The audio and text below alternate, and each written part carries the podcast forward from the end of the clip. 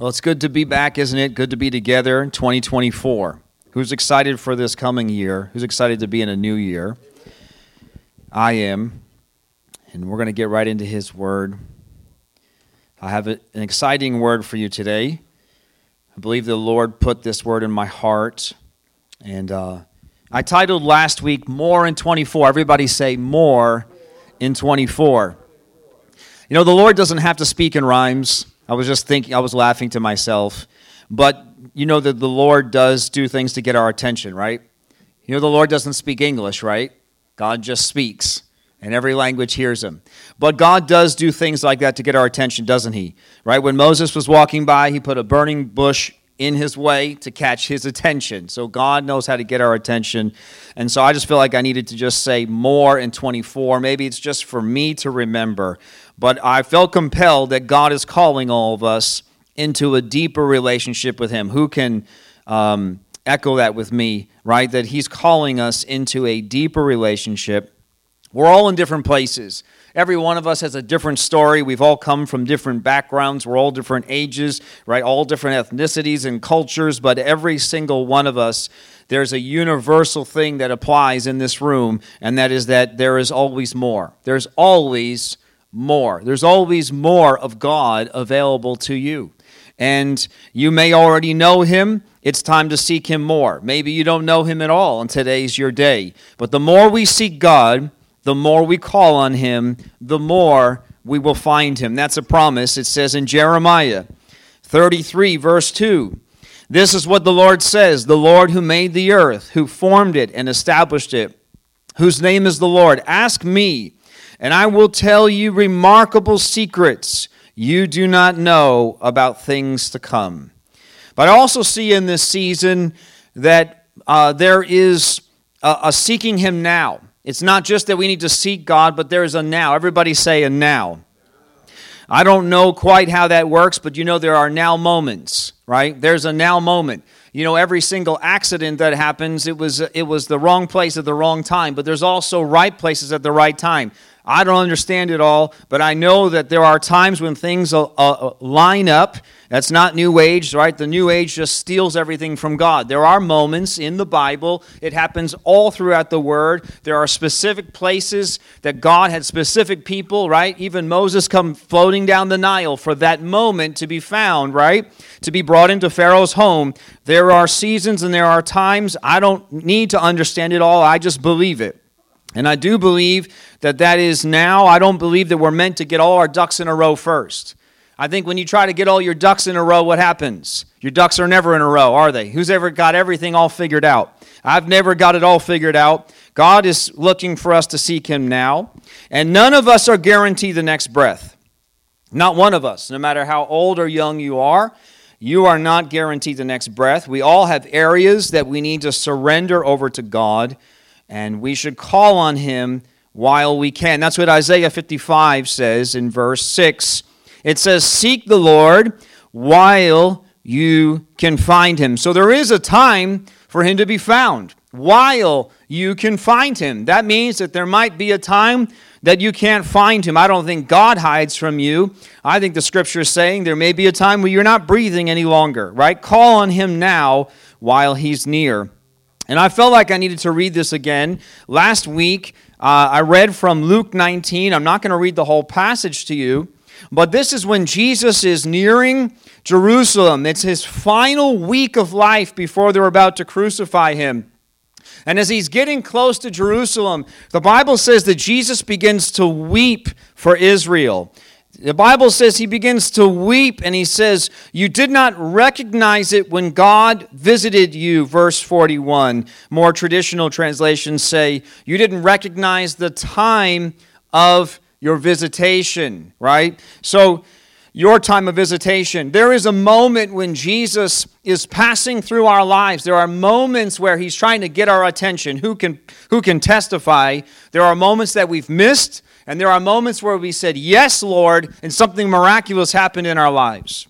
That doesn't mean that He doesn't love you in the other moments, but there are moments where the Lord's trying to get our attention, and your heart might start beating really, really fast. We've all been there. You know it's God, you know God's speaking, and we just need to respond. It's as simple as that. So last week I preached on those things and I and I got into Exodus, which we're going to look at again. But then um, I began to meditate on this sermon and just kind of that the Lord's asking us for more. And suddenly the word popped into my spirit wholeheartedly. Everybody say that out loud with me wholeheartedly. And I was like, that's right.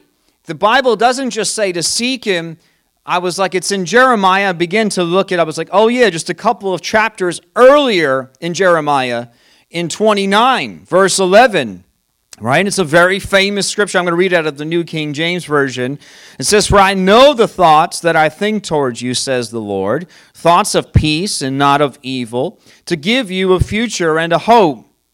And then it says in verse 12, Then you will call upon me and go and pray to me, and I will listen to you. Who loves that promise? And verse 13 says, And you will seek me and find me when you search for me with all your heart. The NLT says, if you look for me wholeheartedly, you will find me.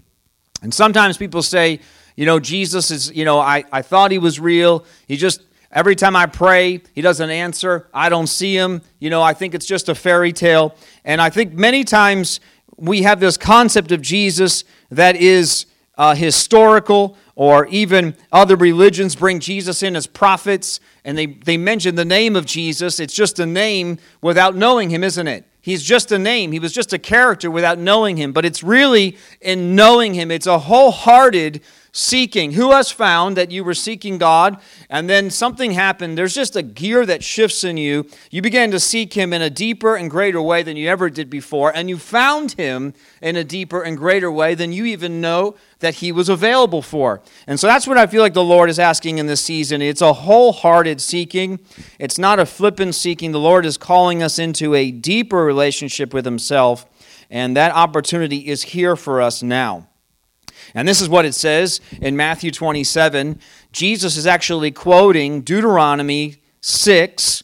And this was one of the very, uh, you know, the, the commandments are just being written, and this is considered the first and the greatest. It says in Matthew 27, uh, verse thir- uh, Matthew, Matthew 22, verse 37, Jesus replied, You must love the Lord your God with all your heart with all your soul and all your mind. Mark and Luke add to this passage with all your strength. This is the first and greatest commandment. You must love the Lord your God with all your heart, your soul, your mind, and your strength. That's what the Lord is looking for a complete and total sacrificial type of life towards Him. That's what He's looking for. In fact, the Bible says that your life is the sacrifice. It becomes, right, we've joined with Christ on the cross, we've joined him in eternity and uh, on the cross. And so my life has actually become a sacrifice. And the Bible says that God looks at your life, He sees that life that is sacrificed to Him as a sweet and smelling aroma before him. Just like the sacrifice when it was an animal, he looked at it and he saw that animal, he saw your heart, he sees us a life that is devoted to him. And so I want to look deeper into the book of Exodus, chapter 11, because I believe that uh, this story uh, is it's about a people in the Bible, the Israelites, who were his, they're God's people, and but they were separated from the outside world. Everybody say they were separate. This is a story about a people that were separate from the outside world. We know through the Bible, the Bible has many metaphors. There are many pictures and metaphors in the Old and New Testament. And the picture of Egypt in our Bible is a picture of world. Everybody say world, right? Or worldliness or the world system right? God uses Egypt. He speaks about Egypt as a metaphor throughout the rest of the Bible, also Babylon, and he uses those kingdoms, which were actual physical kingdoms, but he uses them as a picture and as a metaphor into the rest of the Bible, a metaphor of really abandoning God Right? When he talks about them going back to Egypt, it's a metaphor that means abandoning God and trying to lean upon the strength of ourselves, the strength of, you know, my 401k or my own physical strength or whatever. The metaphor is that I don't need God, I've got things figured out, or I'm going to go somewhere else to get it. So that metaphor of Egypt, we see in this story uh, that there are slaves that are bound in Egypt. And so it's a real people, it's a historical story, but it's also a metaphorical story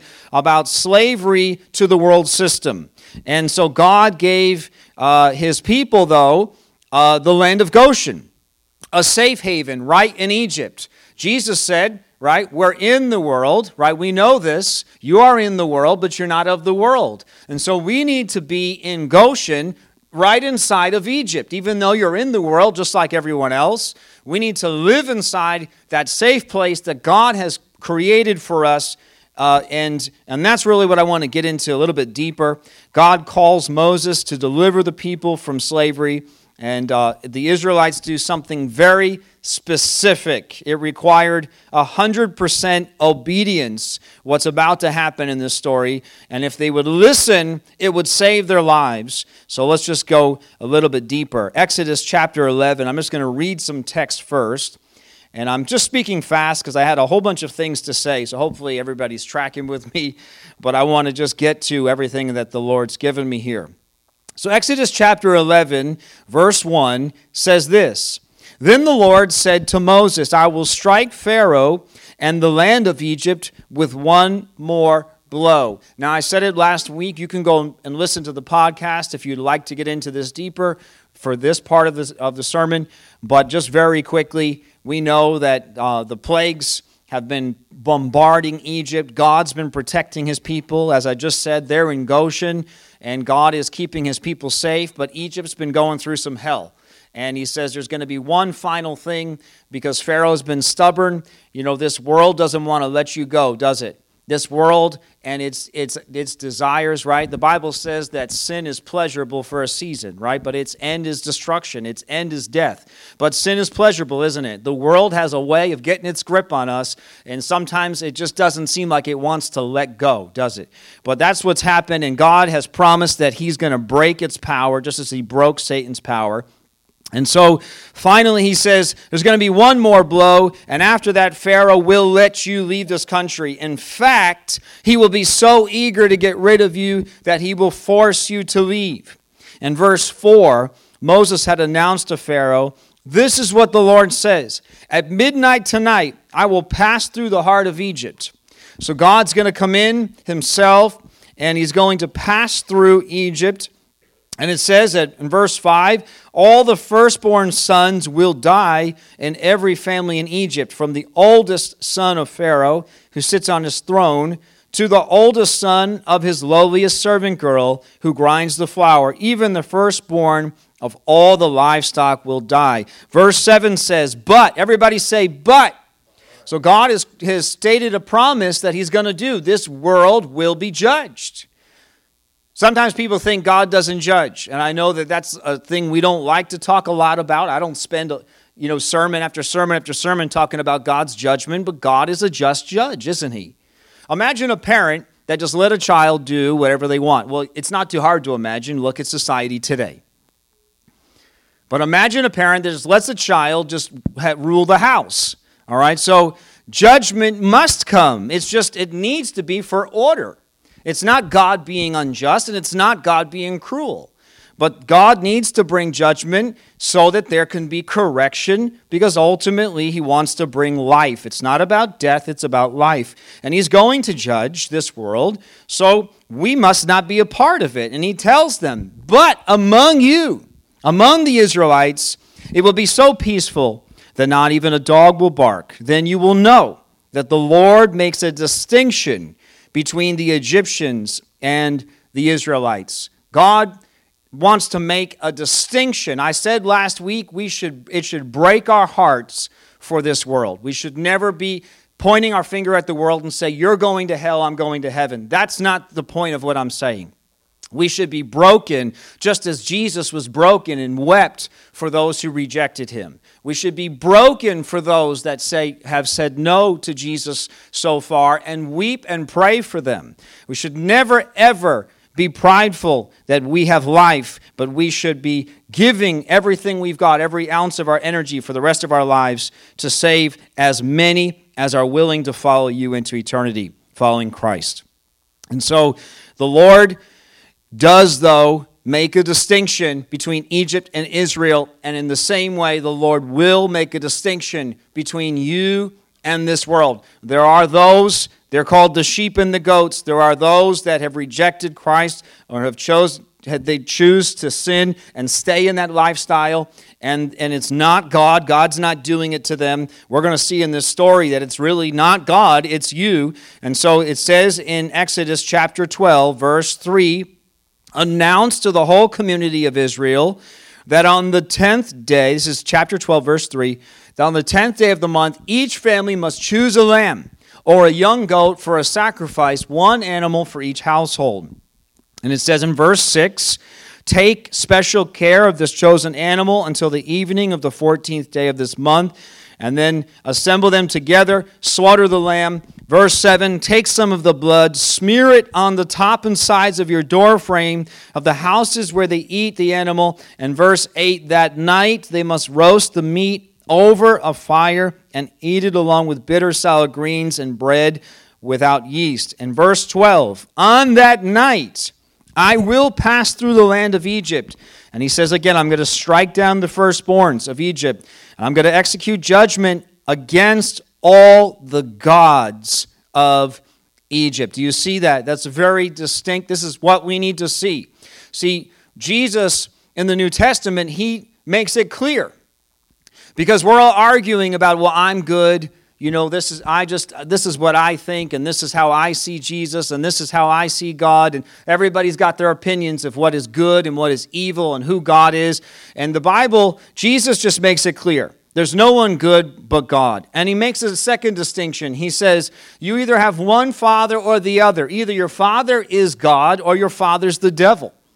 And the world doesn't want to hear that. Uh, you know, we don't want to hear that sometimes. Sometimes we even feel the prick by that, but we need to hear it and know that if we're living like the world, then we're not living according to our Father God. We're living according to our Father the devil, who lived like the devil enough to testify that you knew him once. Right? A lot of people, they don't need to be, I don't need to convince you that the devil's real because you were living just like him, right? And, and we, we can see the distinction of the Lord, right? Amen. Well, so the Bible says here that God's going to execute judgment against the gods of Egypt. And that's really what it's about. Satan was using Pharaoh as a pawn, right, in his chess game against God. It's not really Pharaoh, right? The Bible says we don't war against flesh and blood. It's not you and me that are fighting. But God uses uh, humanity uh, for his power and his glory in the same way the devil uses humanity that wants to rebel against God for his glory, for the devil's glory. And we even have Pharaoh even war on his head. Right? Come on, we have it. I have proof, right? We know the Pharaoh is real because we can, we've dug them up. And what's on his head? The Pharaoh's got the serpent on his head. His symbol is literally the it's the cobra, right? With his mouth open. It's literally the serpent. So when God said, I'm going to deal with this devil that's had you in bondage long enough. And God, Jesus came to free us from his slavery, from his bondage, and to bring us out. Moses said, I want to take them out so they can worship God. And ultimately, then God was taking them into the promised land. So God's here making a promise to Israel, and we can see this same promise to us it is the same promise he made thousands of years ago. It's the same today. He says, verse 13, but, again, here's that but. So God's making a statement. He says, but the blood on your doorpost will serve as a sign. God said, I'm going to judge the world, but when I see the blood, when I see that blood, it will serve as a sign, marking the houses where you are staying. And when I see the blood, I will pass over you. It says, the plague The plague of death will not touch you when I strike the land of Egypt. And it says in verse 23 For the Lord will pass through the land to strike down the Egyptians, but when he sees the blood on top of the sides of the doorframe, the Lord will pass over your home. He will not permit his death angel to enter your house and strike you down.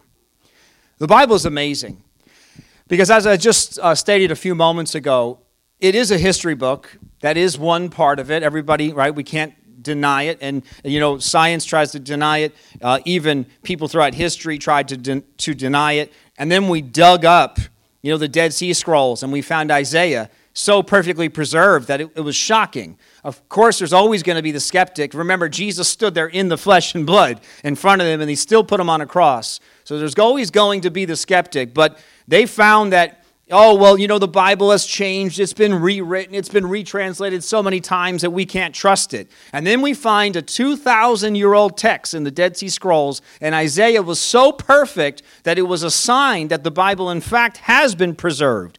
So it is a history book, it is also a prophetic book. It prophesied about things in the Old Testament that were fulfilled in the New Testament in Christ. But it also prophesied about the life that you would live in 2024. And that's what's amazing about this book is that it can be all of those things at once. And so I want to say just a few points today. I'm going to make some points and just try to track with me. Am I going too fast? I knew I needed to say Dylan's laughing because I'm going fast. But I'm going fast because I have a lot I had a lot to say. Are we okay so far? All right. Well, point number 1 that I want to make from this is that God has a plan. Just say it out loud with me. God has a plan. See, Pharaoh held uh, God's people captive, and God had a plan to free them. That's the story on the surface.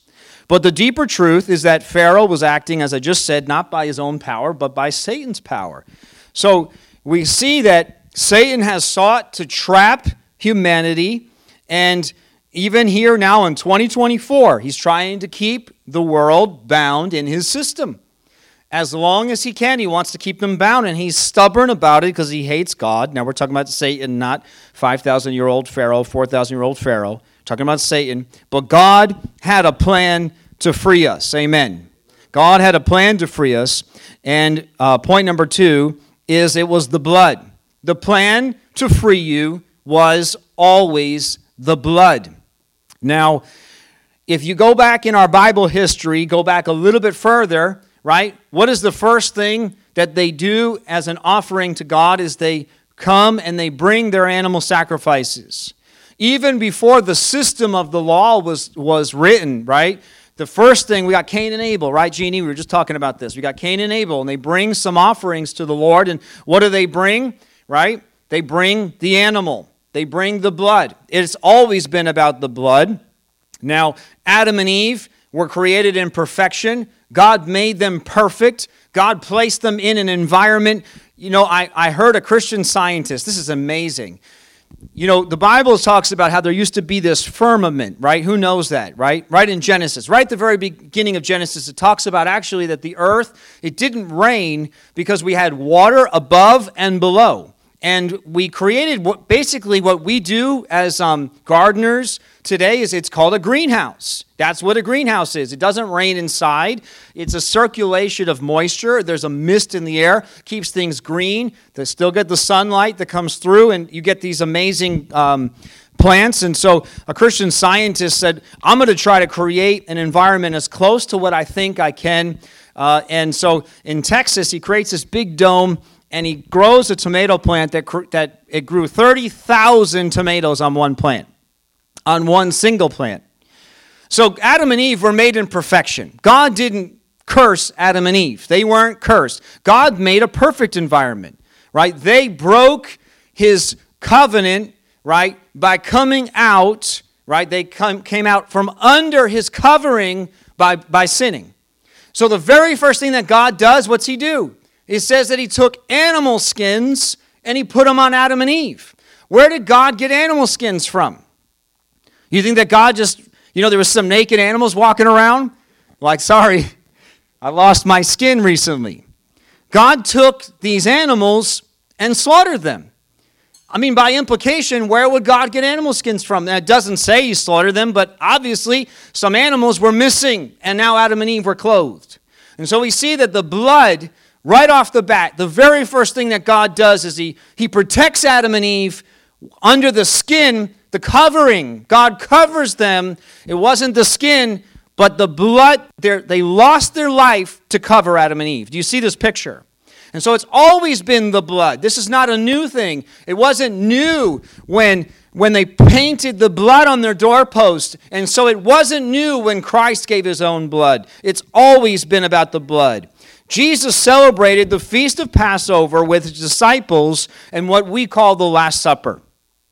And there he's sitting in the Last Supper. Now, we just picture it as breaking the bread and drinking the wine, right? But you don't realize what it's actually doing was eating the meal as a celebration of this very event in Exodus. And so what he did, you know, we didn't, they didn't have the blood anymore. The, the celebration was no longer painting the blood on the doorpost. They didn't need to do that. That was a specific moment. But the memory was that they would have the wine at their dinner. And there was actually, it looks like, from my research, four different glasses of wine in this event. And they all represented different things. And so Jesus takes the wine and he says something very specific in reference not just to a cup of wine being red like blood. See, sometimes we just think, oh, well, it symbolizes blood, it's wine, it looks like blood, we drink, we take communion, and there's his blood. No, he said, this, this thing I'm holding, which is what? This is the wine that represents the blood when God was going to judge the earth. He looked at you and he saw my blood. You know God is outside of time, isn't He? Right? This is just a strange thought. You ready? Just picture yourself in your own head, wherever you are in your life right now. Okay? We all have an image of ourselves. As we get older, I remember my grandfather telling me, doesn't matter how old you get, you always picture yourself the same and you think the same. Is that true? I don't know. I'm not quite there yet, but I can tell you where I'm at now. It is hard to picture yourself as older. You just always think of yourself as younger. But was I any more me the moment I took my first breath than I am now? And am, am I any more me now than I was then? I was always me. The only difference is time. And so if I remove time, Jesus actually, when he's sitting there in the upper room with his disciples and they're having this communion meal, this Last Supper, Outside of time, when Jesus said, This is my blood, he's not just saying this symbol, this glass.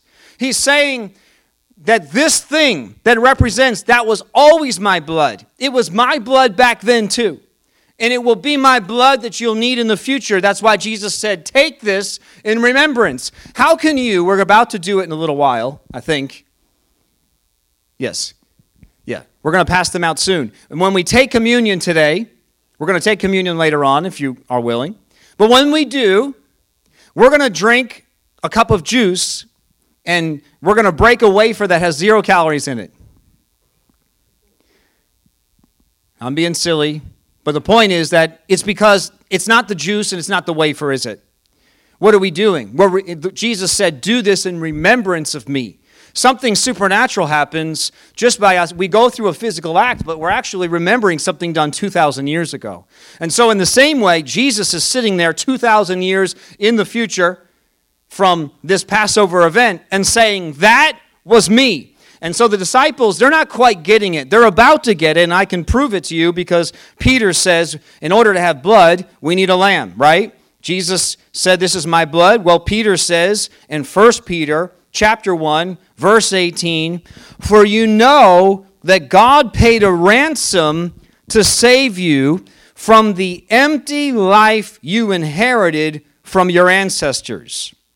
And it was not paid with mere gold or silver, which lose their value. Verse 19 It was the precious blood of Christ, the sinless, spotless Lamb of God. Wow. So Peter was sitting there in that upper room with Jesus. So when Jesus said, This is my blood, Peter writes about it after Jesus' death and resurrection and says, I get it. I didn't quite get it then because I was about to deny Christ three times and I, and I went through some things and I dealt with some things. But Just as Jesus prophesied, I encouraged myself, I've encouraged the other disciples, and now I'm back on the race again. I'm running the race for the Lord. And he writes the book of Peter down and he says, That was the Lamb of God. What's the Lamb of God?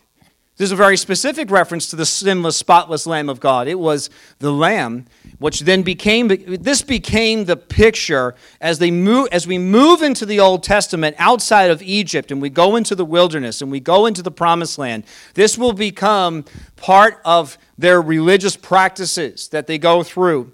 But the very first time that the sinless, spotless Lamb of God was referenced was right here in Exodus. It was a moment where death came looking for you.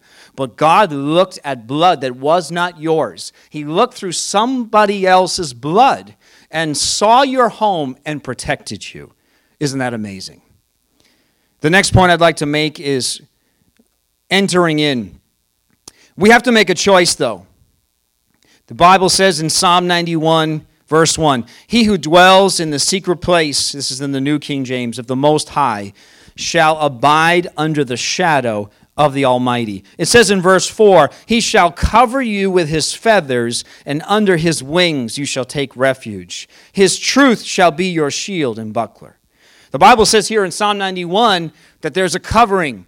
There's an, there's an coming and, uh, uh, and coming under him. In the NLT, it says in verse 9 that if you will make the Lord your refuge, if you'll make the Lord your home, if you'll come into his home, come under his, his covering, if you make the Most High your shelter, no evil will conquer you, no plague will come near your home. Another direct reference in Psalm 91 to what happened here in Exodus, and also is a promise through Christ because we come under his covering that the Lord says, I will rescue those who love me I will protect those who trust in my name. And when they call on me, verse 15, I will answer, and I will be with them in trouble, and I will rescue and honor them.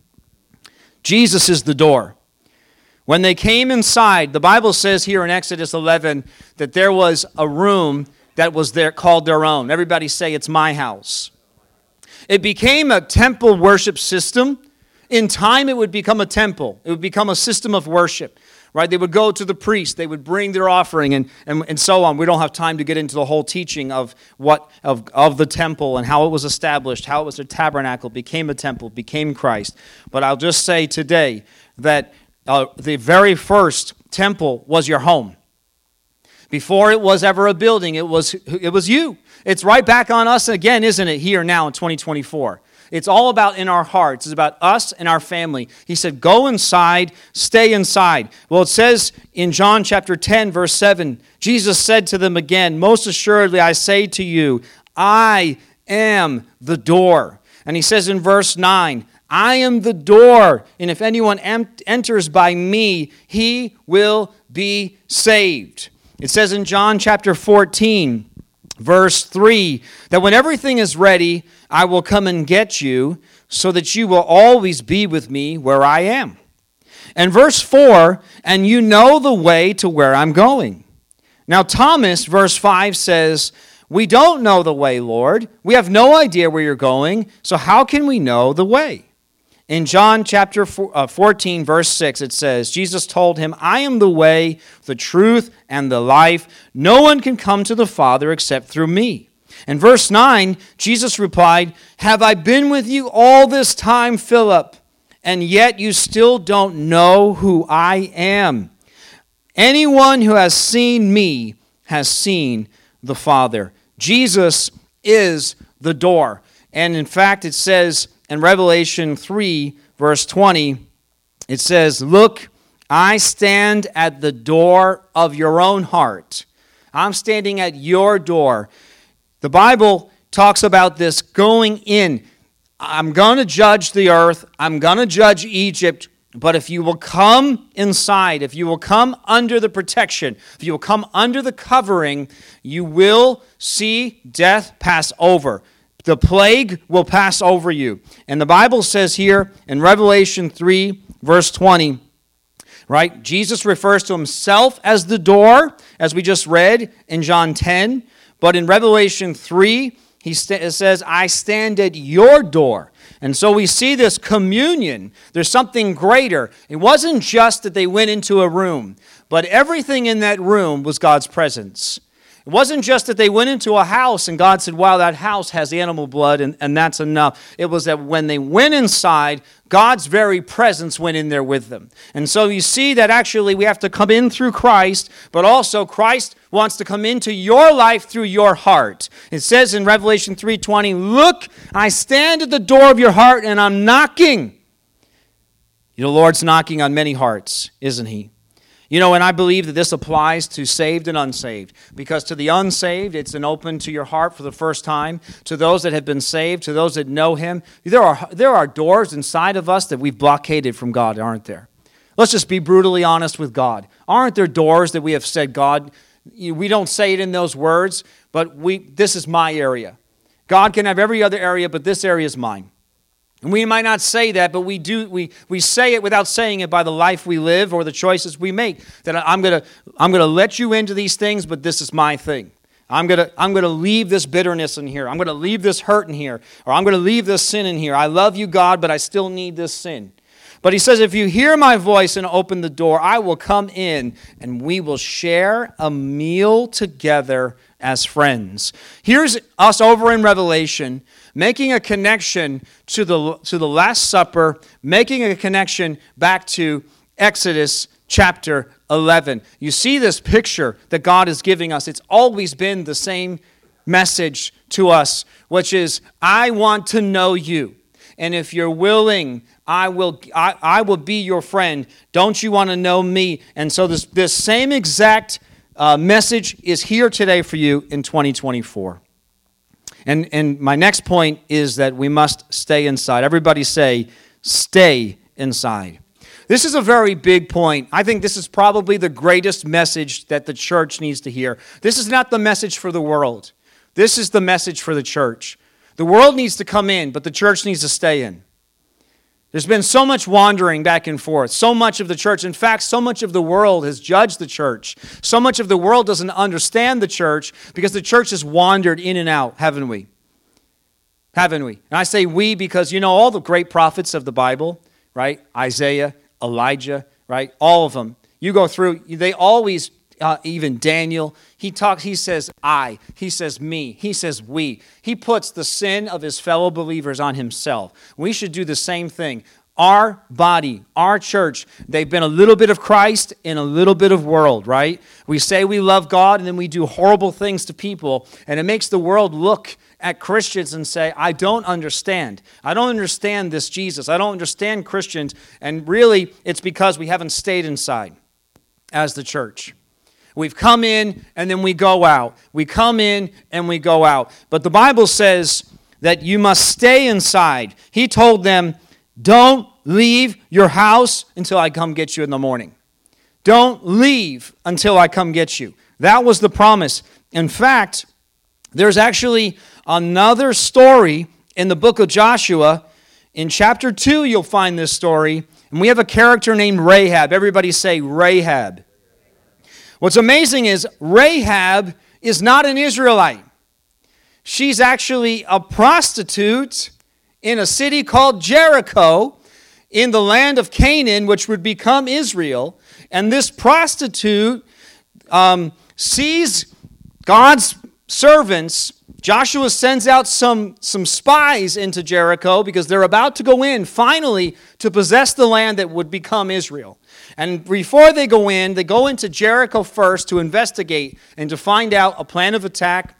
And they, they come back, they go, go back to Joshua, they gather their army, God gives them a plan, and they go in and they conquer Jericho.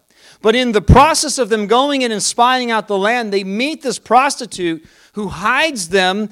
She hides them in her, her, the thatch of her roof so that the guards can pass by her house. They, they had heard there's some people coming in from that, that, that those people that are outside our walls. Some spies have come in, and she protected them. So they make a deal. They make a deal with her. They said, verse 18 of Joshua chapter 2 When we come into the land, leave a scarlet rope You may know it as the scarlet thread, right? Who knows the term scarlet thread? You know, there's one that goes, I've been, I've been weaving one today, just so you know. That's what a scarlet thread is. It's when we start connecting the blood, we start connecting the dots through the whole Bible. It's all one big story. It's always been one big story, isn't it? It's not broken up. It's not Old Testament, New Testament. It's not this book and that book. It's all God. It's always been God. It's all the same story and always has been. And so we have this scarlet rope hanging from the window through which you let us down, and all your family members, your father, mother, brothers, and all your relatives. Some people have misinterpreted the scripture that as long as you're saved, your household's saved. That's not what it says, does it? Right? Some people in, in the New Testament, right? You and your whole household. We just read this the other day in Acts.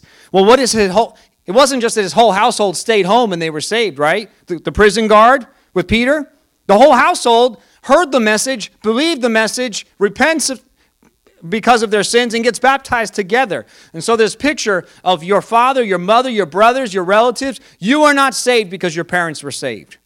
You are not a Christian because you were taken to church as a kid. That's not what our Bible says. My Bible says if you can if you will stay inside and whoever wants to stay with you is welcome. Listen, Jesus has put out the offer. Whoever is willing to come into the houses of these Israelites, whoever is willing to come into the house of Rahab, whoever is willing to come through me, the door, Jesus said, whoever is willing to come inside, if you will stay inside, when I judge this earth, I will look over your sins through my own blood. And that's what it says. And so it says in verse 19 if they go out into the street and are killed, it will not be our fault. It's not God's fault that people go to hell. I don't think God sends anyone to hell. I don't see a scripture that says that God sends anyone to hell.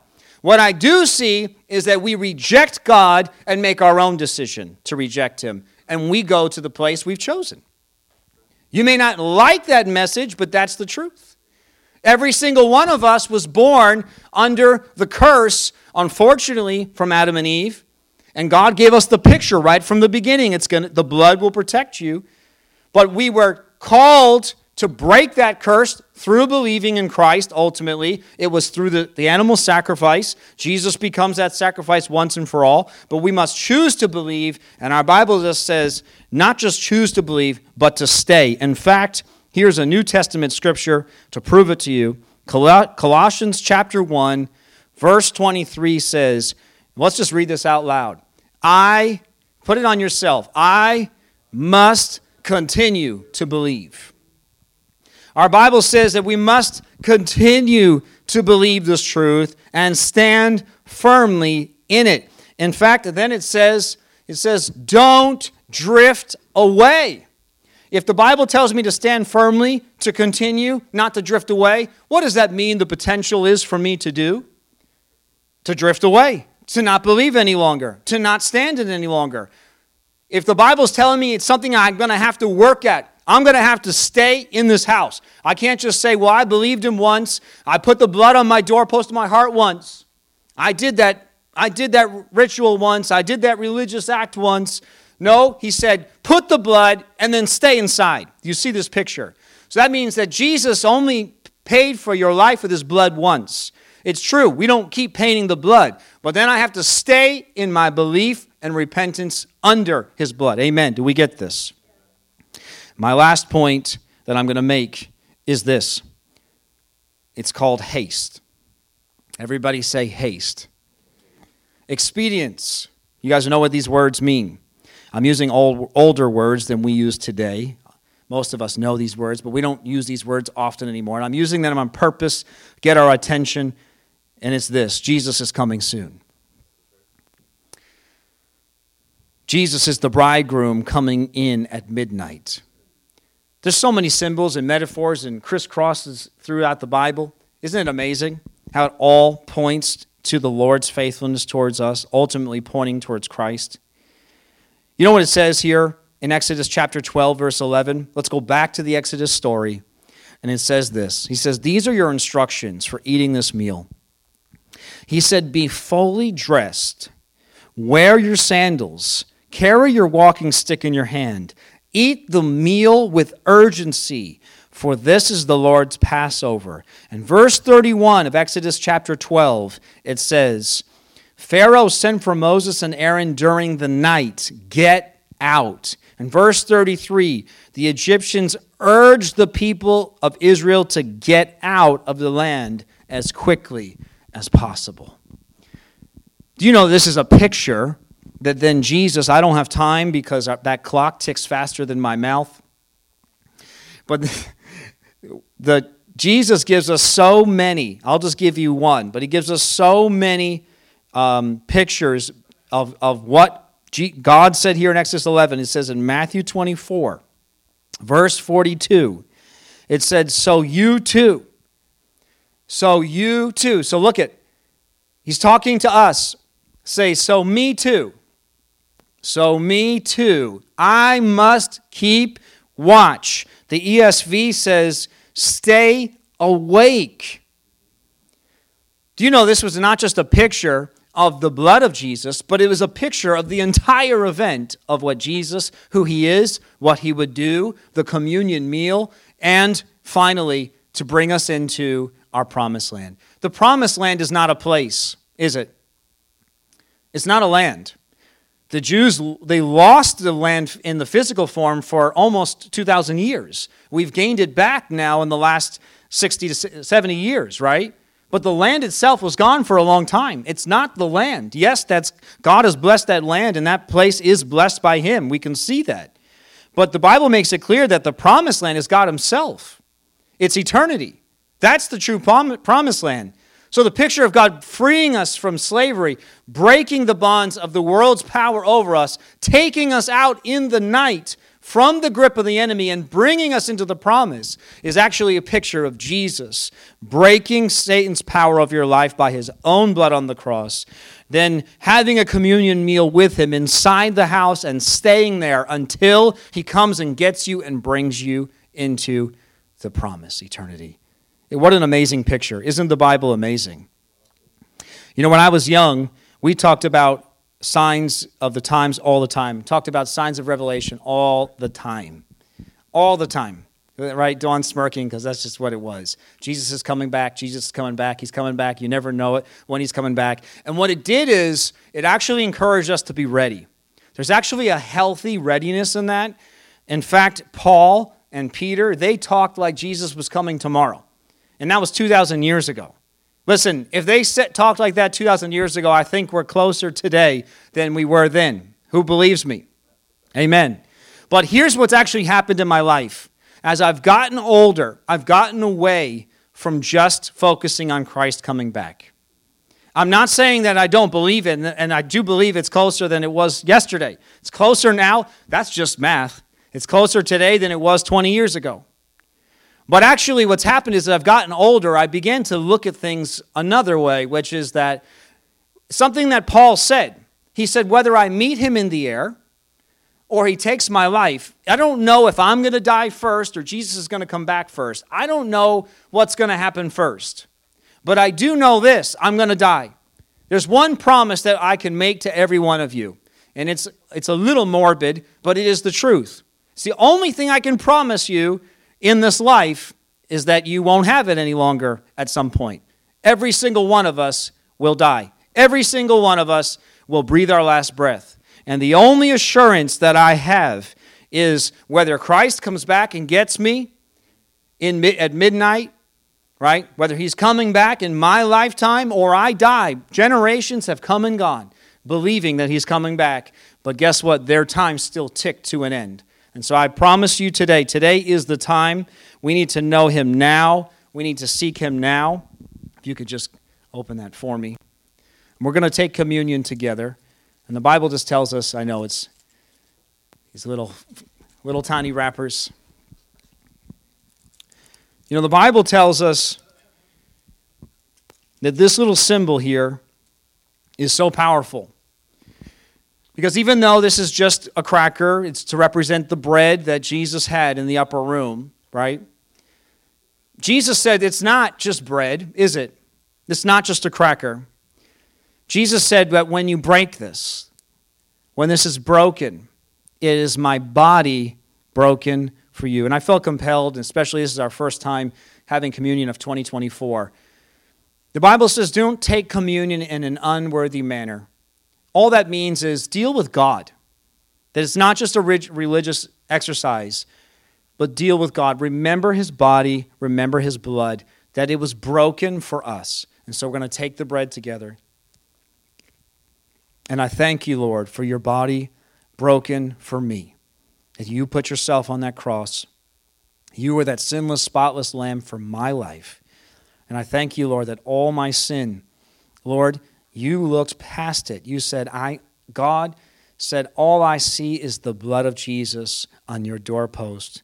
And I'm looking past all your mistakes, all your failures, every wrong turn you made. I'm looking past it because of that body that was broken for me and the blood in the same way.